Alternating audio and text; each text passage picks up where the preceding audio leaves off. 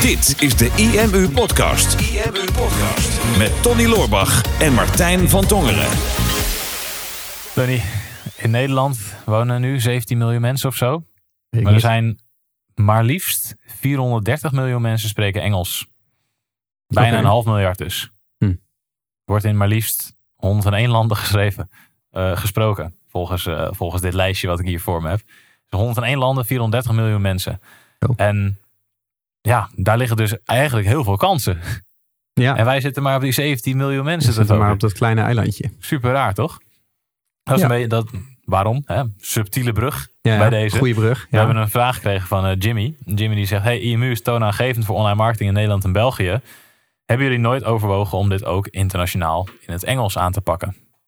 Dus ik dacht, nou laten we even kijken wat voor. eh, We kunnen heel kort antwoord op geven. Ja. ja, hebben we wel eens overwogen. Ja. Hebben we nog niet gedaan. Nee, zijn er wel mee bezig. Maar we hebben dat al wel een tijdje op de planning staan natuurlijk. Internationaal gaan. Ja. Maar het is- vaak is het wel dit argument hè, van ondernemers om internationaal te gaan. Van dan zijn er meer mensen. Zijn er veel meer mensen, dus kan ik veel sneller veel meer mensen bereiken, veel meer impact, veel meer omzet. Wordt heel hard geklopt op de deur. Hallo, we zijn binnen. Ja, Ja, maar Zijn jullie bezig met een podcast? Danielle komt binnen met een podcast. oké. ja, gaan we taart. gewoon verder. Ja. Ja, we hebben. heb namelijk eh, vernomen dat het eh, een heel speciale podcast is. Is dit een speciale podcast? Dat het nummer 100 is. Is dat zo? Oh. Oh, wauw. podcast nummer 100. Podcast nummer 100. Ja. Lekker dan. Dus ik heb eh, een taartje voor jullie meegenomen. Lekker. Oh. Ja. En het is een glutenvrije, suikervrije, lactosevrije Glutenvrije taart. brownie taart. Oh, Martijn kan ook ruim nemen. Nice. neem ruim. Ja. Ik heb ook nog een kleinigheidje. Eh, Ja, geef maar aan Martijn. Ja, die is sterker. ja, ja, ja. Want jullie stippen in de En heb je het live gezegd? eh, Ja. in de podcast vaak aan dat jullie trots zijn op het team. En ik denk, nou, dat is wederzijds. En, Oh, eh, dat doen we eigenlijk alleen voor de kijkcijfers. Maar nee, joh. Wat ben je toch ook een lul, jongen? Wordt iets vet moois gezegd. En, Nee, sorry, sorry. Echt super cool. Oh, holy shit. Wat is dit vet? Ik heb even geknutseld. Oh, wauw. Super dik. Heel cool, ja. Wauw. Hoe gaaf is dit, jongens? Ja, een gouden plaat. Een gouden plaat. Ja, ja, ja. 100ste podcast. 350.000 luisteraars. Zo, lekker. Ja, Super cool. vet. Ja. Heel vet, dankjewel. Dankjewel. Ja, alles vieren wat er te vieren valt, toch? Ja, Ja, nou ook spijt van mijn grapje, sorry. super gaaf. Oh, Heel cool, ja.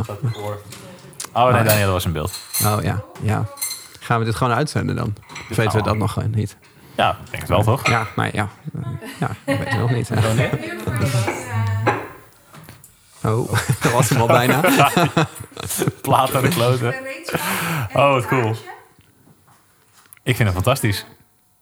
Waar gaan we het over hebben vandaag? Waar gaan we het over hebben? Ja, wij Ja. zaten net over eh, waarom we wel of niet internationaal zouden gaan. Oh ja. Ja, ja. ik, ik zat heel hard te denken. Er over te zeggen. dus ik eh, zet het hier neer. Zal ik hem snijden Super, dan? dankjewel. Ja, als jij hem snijdt, Ja, dat ga ik doen, ja. dat gaat helemaal goed komen. Succes. Top, dankjewel. Zo, Gedaan. dank u. Zit ook... zit- hard geklop. Ik denk, ze weten wel dat we aan het opnemen zijn, jongens. Ja. Gaan we, gaan we dit gewoon in de uitzending laten? Want waarom dan niet? gaan we gewoon lekker verder. Dit is gewoon Ja. voor het echi. Nee, dat is, dat is prima. Ja, ik weet alleen Ehm. niet of we kunnen eten thuis. Er zitten ook bloemen op, zie ik. Zie je dat? Er zit een plantje op. Nee, dat is, dat is het bovenkantje van een aardbei. Oh, Nee, dit is echt een bloem. ik weet niet of ik dat kan eten. nee, waarschijnlijk niet. Maar het zal wel een glutenvrije bloem, bloem zijn. Dat denk ik wel, ja. Een bloem Nou. zonder gluten. Gaan we zo even eh, gaan we zo lekker opeten. Ja, er lekker uit. Doe nou zet maar niet. Nu mag ik hem wel. Normaal gesproken is de taart met extra gluten is dan voor jou. Ja, dit is precies de honderdste. Dit is precies de honderdste. Oké, Ja, nou top. wow. Oké, nou, Gefeliciteerd. Ja, van hetzelfde, ja. ja. Cool. Ja, dan zou je toch denken dat we het nu zouden kunnen. Ja, nog steeds niet. we zijn nog steeds een beetje aan het leren. Ja. Maar zouden we nu de 100 hebben, zouden we internationaal moeten gaan met de podcast? Ja, nou, het- topic. Nou, eh, nee, denk ik niet. Ehm, ja, ik moet ook even weer terug erin. Ja, Ja. Internationaal gaan, ja. Nee, ja, ik- eh, die, die, eh, daar hadden we het over. Dat die afweging is altijd van, dan is de markt groter. Dan, dan heb ik een groter stuk van de taart. Zie je? Ja. Bruggetje? Ja, ik snap het. Ja. Ja, oké. En, ehm, en alsof het hetzelfde zou zijn, zeg maar. Dat eh, gewoon iedereen die dan Engels spreekt in de wereld... van nou, als ik mijn website dan maar in het Nederlands en in het Engels maak... dan, dan bereik ik zowel de Nederlandse als de Engelse markt. ja. En ehm, ik zie het zelfs bij heel veel ondernemers die, die dan gewoon maar in het Engels nu op hun Instagram gaan posten. Van ja, dan is mijn doelgroep groter en dan, en dan krijg ik meer volgers. Alleen ehm, waar je rekening mee moet houden is eh, ten eerste dat een, een business niet één op één te kopiëren is naar het buitenland. Het feit dat jij alles in het Engels doet, betekent niet per se dat je ook meteen een Engelse doelgroep aanspreekt. Want je hebt ook te maken met cultuursverschillen. Mhm. Hè? En ehm, eh, als wij bijvoorbeeld naar een Amerikaan vermarkten, dan, dan gebruiken we een hele andere boodschap dan wanneer we bijvoorbeeld naar een Duitser vermarkten. Ja, Hè? En, en wij hebben dat eigenlijk, dat internationale, wij hebben dat nooit gedaan, omdat Nederland en gewoon een hele goede ehm, eh, testmarkt is. Nederland is echt een, een hele fijne markt om in te zitten als Nederlander zijnde. Want Nederlanders kopen graag van andere Nederlanders. Mhm. Je kan lekker in je eigen taal communiceren. Je houdt het dicht bij huis. Je kan heel goed testen. Ehm, en als je een winstgevende business wil bouwen, dan kan je dat het beste doen in een zo klein mogelijke markt, hè, waar je controle op hebt. Ja, ben je liever een grote vis in een hele kleine vijver, hè, dan, dan, dan, hè, dan kan je veel eten, zeg maar. Of ben je liever een heel klein visje in een hele grote vijver, hè, of in een hele grote oceaan. En dat je met al die internationale concurrenten moet gaan eh, concurreren. ja. Dus wij hebben dat nooit gedaan. We dachten van je moet eerst, eerst in je eigen markt winnen voordat je groter gaat.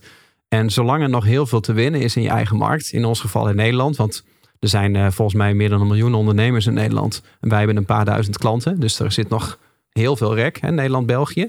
Als we dat nog niet gewonnen hebben, dan heeft het volgens ook geen zin om onze energie te gaan besteden aan het bedienen van een nieuwe markt, waar we in een andere taal moeten communiceren en al onze processen moeten gaan herzien om in die markt te gaan eh, actief zouden zijn.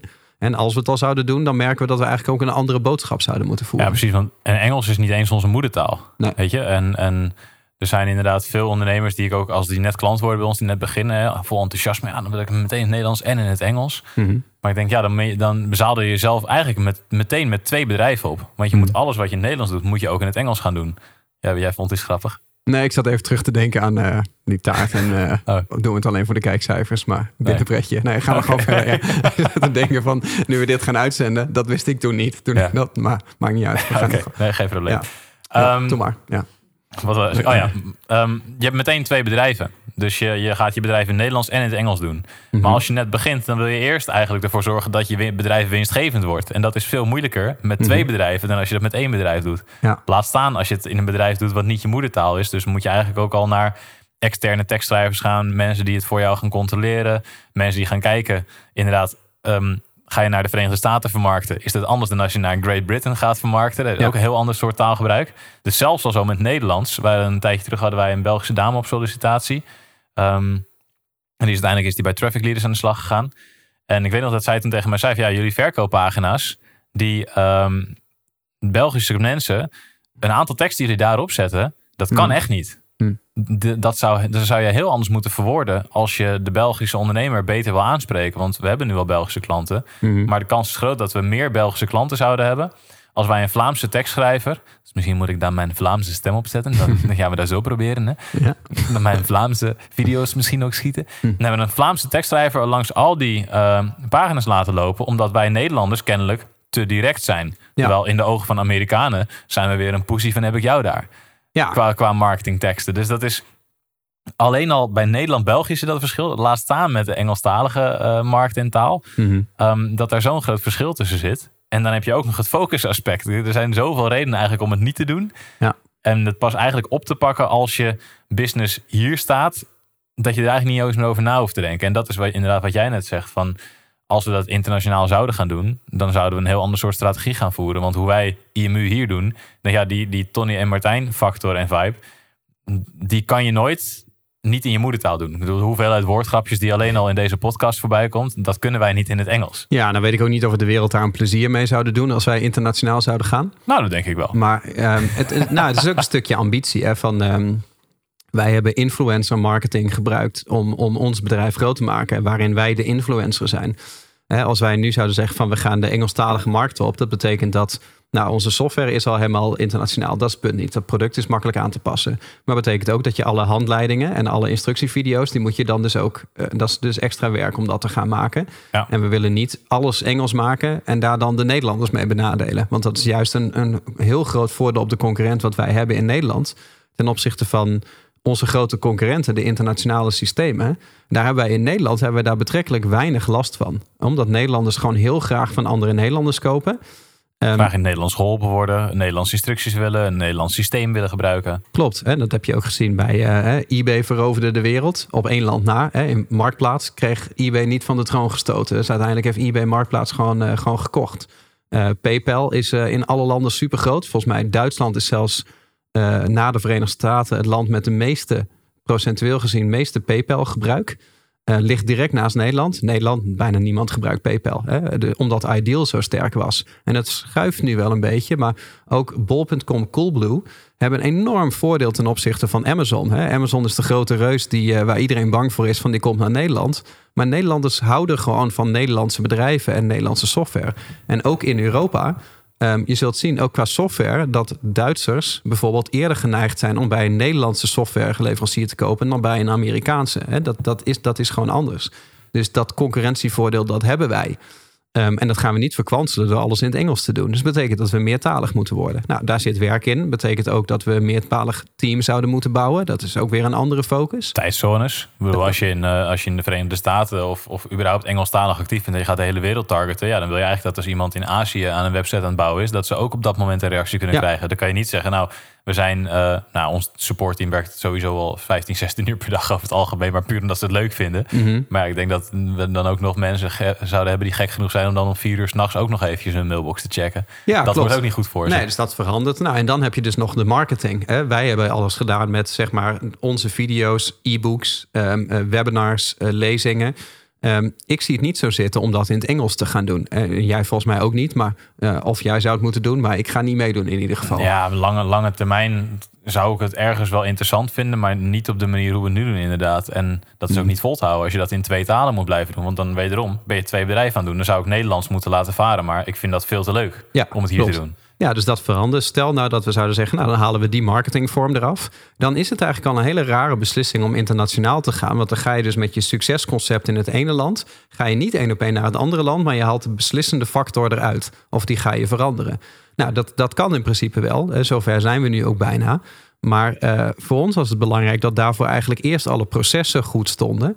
Eh, en ook dus niet meer afhankelijk zijn van bijvoorbeeld onze influencer marketing. Ja, dus dus ehm, als wij bijvoorbeeld een advertentie online zouden zetten voor Plug and Pay, ons simpelste product, dat kunnen wij wel redelijk in elke taal uitleggen van wat doet deze software en waar is het goed voor. En dan moet het product zichzelf eigenlijk verkopen. Mhm. Wat, wat over het algemeen niet de beste marketingstrategie is, dat het product zichzelf verkoopt.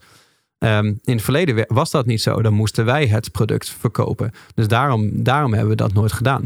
En het kan er nog wel even duren voordat we die stap zetten. En ik denk dat ehm, wij hebben natuurlijk eh, duizenden mensen in onze software eh, nu en gehad. Dus we hebben die vraag heel vaak gekregen van... ehm, als ik bij jullie een Phoenix website maak... kan ik die dan ook internationaal maken? En meestal bedoelt een, de vraagsteller daarmee van kan ik automatisch, als ik een Nederlandse website bouw, dat ik dan ook automatisch een Duitse en een Franse en een Engelse en in elke mogelijke taal heb. Altijd met het idee van dan komen er maar meer bezoekers. En als er maar meer bezoekers komen, dan verdien ik meer geld. Maar ja, dan ben je, dan ben je echt gewoon met hagel aan het schieten. En dan heb je dus een Nederlandse boodschap die slecht vertaald is naar het buitenland. En in heel veel gevallen ook niet eens per se een product. ehm, wat, wat, wat je naar het buitenland toe zou sturen. Dus dat is een beetje denk ik de keuze die je moet maken. Van Ehm, waar zit ik nu? Waar komen mijn klanten nu vandaan? En ehm, is mijn business nu succesvol in de niche waar het zit? Zo nee, dan is dat je eerste probleem. Ehm, als dat niet het probleem is, dan is de vraag van... is er nog ruimte in deze markt? Hè? Dus kan ik het, het, de business intact houden zoals dat ik het heb... maar kan ik gewoon zorgen voor meer klanten... zodat ik, hè, dat ik gewoon ga groeien? En pas als je daar tegen, ja, letterlijk tegen de grens aankomt... dat het vol zit, dan is het logisch om internationaal te gaan. Nou zijn er best wel uitzonderingen. Ik was bijvoorbeeld... ehm, twee weekenden geleden was ik in de Ardennen met een mastermind clubje. En daar was bijvoorbeeld ook eh, Wilco de Krij hè, van eh, UpViral en eh, Connectio. Ehm, die heeft heel veel in Nederland qua online marketing gedaan.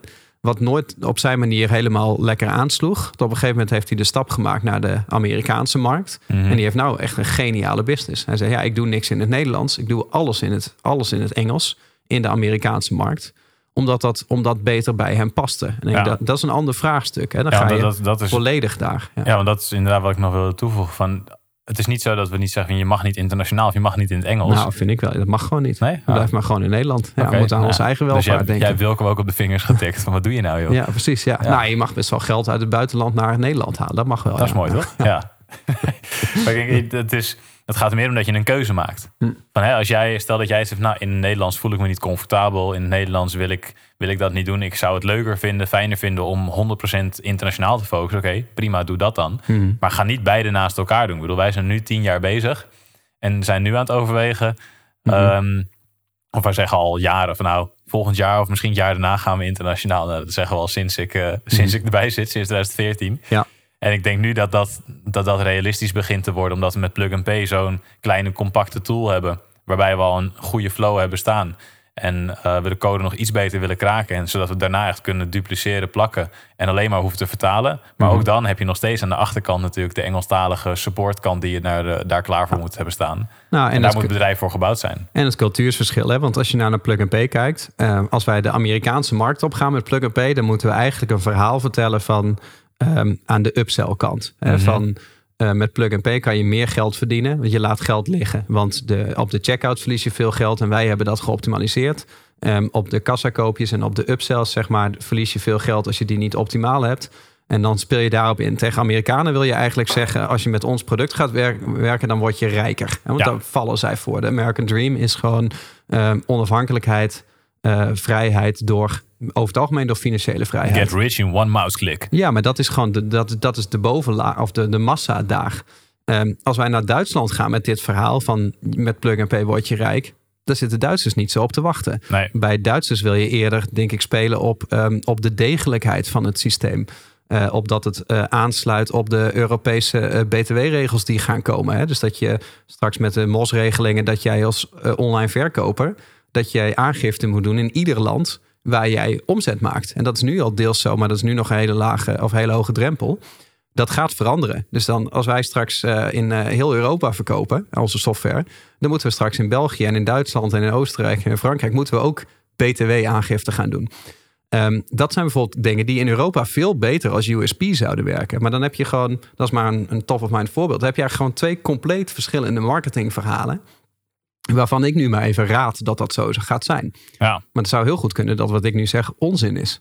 Dat we hele andere USP's moeten vinden. Dus dan heb je enorme marketingkracht nodig om er überhaupt achter te komen welk, welk verhaal werkt. Ehm, en dan nog kan je dat verhaal niet volledig door het hele land eh, opblazen, zeg maar, of, of, eh, of eh, uitbouwen. Omdat je je aandacht gefocust hebt op al die verschillende kleine speldenprikjes. Ja, ja, we hebben het er ook nog wel eens over gehad dat we misschien een partner zouden moeten zoeken. Die dan in het buitenland een Duitse onderzuster BV van Phoenix zou worden. Die dan in Duitsland de marketing zou gaan doen en daar het helemaal zou gaan optimaliseren. Zodat wij dat zelf niet hoeven te doen, omdat wij daar zelf ook geen kaas van hebben gegeten. Nee, klopt. Nee, is grappig. Ik sprak laatst nog een, een, eh, een dame die eh, heeft gewoon haar eh, Instagram-account. Ehm, en die deelt daar gewoon heel veel privé dingen op. Gewoon Mhm. over thuis, over de familie en zo. En die doet dat in het Engels. En, en, en iemand anders die ik sprak, die, die deed het. En ik zou, want probeer het een beetje zo te verwoorden dat je niet weet wie dat zijn. Lekker anoniem blijven, want ik weet niet of ik hier toestemming voor heb. Maar ook business-wise, gewoon Nederlandse business. Alle social media posten in het Engels. En in die privégeval vroeg van, waarom schrijf je dat in het Engels? Want je hebt alleen maar Nederlandse volgers. En het is jouw vrienden en familie volgen Mhm. jou, zeg maar. Het is privé. Zeg. Waarom schrijf je dat in het Engels? Van ja, dan, eh, dan lezen meer mensen het. Dan heb ik meer bereik. Dan kan ik meer likes en reacties krijgen. Maar ik dacht, maar wat wil je daar dan precies mee? En dat, daar was niet echt een, een doel voor. En ik denk van, maar dit is wel gewoon... ehm, het- het is bij heel veel ondernemers is dat gewoon een beetje een, een, een, een, een, een grootheidsgedachte. Laten we het niet grootheidswaanzin noemen. Maar meer ook een stukje ego van ik moet een zo groot mogelijk bereik hebben. Ja, en dan, dan praat je dus tegen iedereen. Maar eigenlijk praat je tegen niemand, want je primaire doelgroep voelt zich niet meer aangesproken, want het, het, het, het, connect niet meer, zeg maar. Hè? Ja, zeker. Dat even in het Engels. Het connect, connect niet meer. Ja, het verbindt niet meer. Precies, ja. Nee, terwijl je juist in vrijheid verbonden wil zijn. Ja, precies. Ja, Ja. ja. absoluut. Absoluut. Nou ja, kijk, het, het gaat gewoon om als jij in Nederland ondernemer bent en jouw doelgroep zijn Nederlandse mensen, dan is het logisch om je gewoon je, je taal, je marketing, je posts, alles 100% in het Nederlands te doen. Mhm. Ook al is er enorme potentie, zijn er 430 miljoen mensen die Engels spreken.